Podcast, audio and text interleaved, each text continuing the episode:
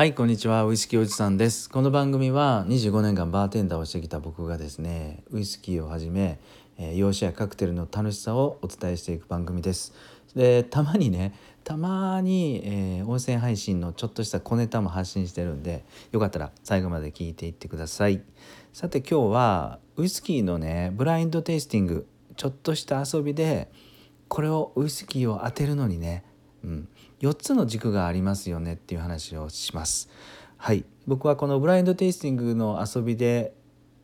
ウイスキーを当てにかかる時も普段普段ウイスキーを楽しむ時もねあの4つの指標4つの軸で、えー、楽しむんですよね。はい、えー、あちょっとその前にですねこの前も、えー、YouTube のね固定収録でブラインドテイスティングマスターにやってもらって、まあ、楽しい楽しい遊びをしたんですがその時にそのネタのウイスキーネタ元のウイスキーをね送ってくれた王さんどうもありがとうございました。はい。この放送をお借りしてお礼を言わせていただきます。さてあのー、この4つの指標軸っていうのはねまず1つ目は樽です。樽そして2つ目は熟成年数。3つ目が地域。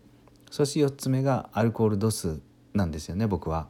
はい、まず1つ目この樽っていうのはやっぱりスコッチウイスキーシングルモルト。まああのウイスキーは全般ね、えー、3年から何十年もゆっくり長い歳月をかけて、えー、樽に寝かせますよね。樽に寝かせることではあの色が茶色い色が出てきて味もまろやかになってコクも出ますとそしてスコットランドのスコッチウイスキーの場合はまあシェリーダルバーボンダル、えー、ラム酒の樽ねで最近はワインダルまあ最近とか昔からかなワインダルとか、まあ、今ではテキーラの樽とかいろんな樽を使われてますと。ね原酒を寝かせるのにね。やっぱりこの樽でウイスキーのキャラクター味わいってやっぱ結構違ってくるので一つの軸として味わう軸としてですねウイスキーの樽っていうのは欠かせませんと。はいそして次2つ目は熟成年数ここは僕も軸一つ入れています。えー、大体3年から30年ぐらいかもっと言うと40年50年寝かせてるウイスキーもあると思うんですけどやっぱり長いこと寝かせると大体一般的にはね味は丸くなっていきます。まあこれってあの、えー、人間人も一緒ですかね。はい、でまあ10年以内はやっぱりまだまだ若々しい荒々しい、えー、パンチの効いた味が楽しめますね。うん、で20年超えていくともう超まろやかになっていくと。なのであこれ大体このまろやかさだとまあ大体長熟で熟成年数15年ぐらい以上かなだとかね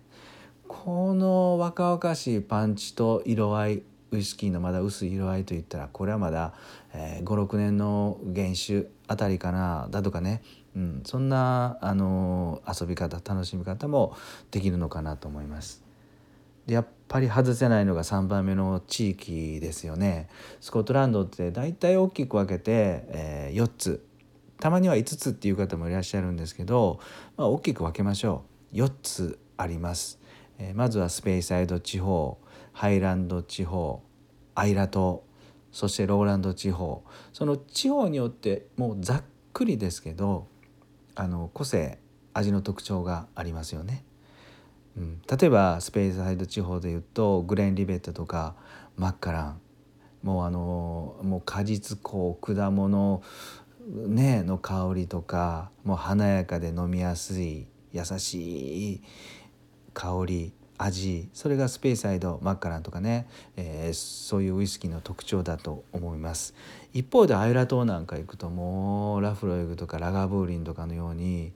もうせいろがんの香りはするわ。しょっぱいわ。パンチもあるわっていうことでよやっぱりスペーサイドとアイラ島って分かれますよね。大体ね大体もうざっくりですけどその4つの地域によってちょっと味の特徴が出ます。はい、なので飲んでる時はこれやっぱスペーサイドかな。この果物香といい、えー、っと独特の、えー、っとシェリーのキャラクターの効いた味といいこれマッカランなのかな？リンゴの味香りがするとグレンリベットになっちゃうのかなってそんなこと楽しめると思います。一方でもう香るグラスを鼻に近づけるともう一気にねセロガン臭がガツンってくるだとか溶土香が鼻にから離れないということになるとですね、えー、ラフロイグなのかな、まあ、そういう楽しみ方ができるんじゃないかなと思います。はい、そして4つ目がアルコール度数これ結構面白くてねえ大体ウイスキーでいくと世に出回ってるウイスキーは40度から50何度かそういうのが多いと思うんですが今普通にスーパーで売ってるブレンドウイスキーは40度ぐらいが多いですよね。これって大体水を加えてるんですよね。最初ウイスキーが出来上がった時は無色透明で60度以上ありますアルコール度数はね。でそれを樽に寝かせていって、えー、3年から10年15年20年ってやっていくと、まあ、まずアルコールが樽の中でその長い歳月をかけるとですねまずアルコール蒸発していくんですよねやっぱり。そうするとね60何度あったもともとの原酒がですね50何度になっていったりでもう40年50年寝かせてると下手するともう水分もアルコールも飛んで樽の中では3分の1ぐらいしかもう残っていませんとアルコール度数も40度ぐらいになっています。まあ、そういうこう長熟のウイスキーはよくあります。そして一方では水で薄めてねアルコールを下げて、え世に出すやり方があります。なのでこれ2種類あるんですよねアルコール度数が40度台になるっていうのは。はいなのであの長い歳月をかけてアルコール度数がどんどん抜けていってアルコールが出ていって、えー、加水せずにアルコール度が下がるっていうのはあのちょっとずっと味わいが口の中で広がるウイスキーになるとかもう一方ではねあの加水して、えー、40度になるもともと50何度あったウイスキーがお水を加えることで40何度にして世に出回るっていうやり方はですねあのどっちかというとあののっぺりした味わいになるのかなまあ僕の中ではそういうイメージがあります。はい、なのでアルコール度数が40何度あるっていうのは 2, 2つのやり方があるっていうのをねあの考えながらこれどっちなのかな加水なのかなはたまた、えー、アルコールが飛んでいっただけ。それでアルコール度数が下がった味なのかなって探求するのも僕はめちゃくちゃ楽しいんですけどね。はい。以上この4つ。まず樽はシェリーダル熟成を指すともうシェリーの濃厚な甘みとか、えー、あの渋いね、えー、色合いがしっかりウイスキーに乗っかってて、えー、特徴のあるマッカランのようなあんな味になります。一方でバーボンダルで寝かせるとどちらかというとシェリーダルよりも薄いね。またちょっと透明に近いキャラクターになりますよ。そしてラム酒で寝かすとあのちょっとトウキビのようなね甘い感じも残りますとかワインダルだったらこうなりますとかもう樽のキャラクターが出て本当にスコッチウイスキーって面白いなって思うんですがこの一つの軸樽っていう軸でウイスキーを推し量ってみると。そして熟成年数でいうともう4から30年。えー、歳月が経てば経つほど僕たち人のキャラクターと一緒でですね、えー、経てば経つほど丸くなる、まあ、そういうのがあるのかなと思います。そして今度は地域でですねスペイサイドハイランドアイラとあざっくり4つとか5つに分けて大きく特徴があります。はい、アイラ島なんかでいうと本当に煙たくて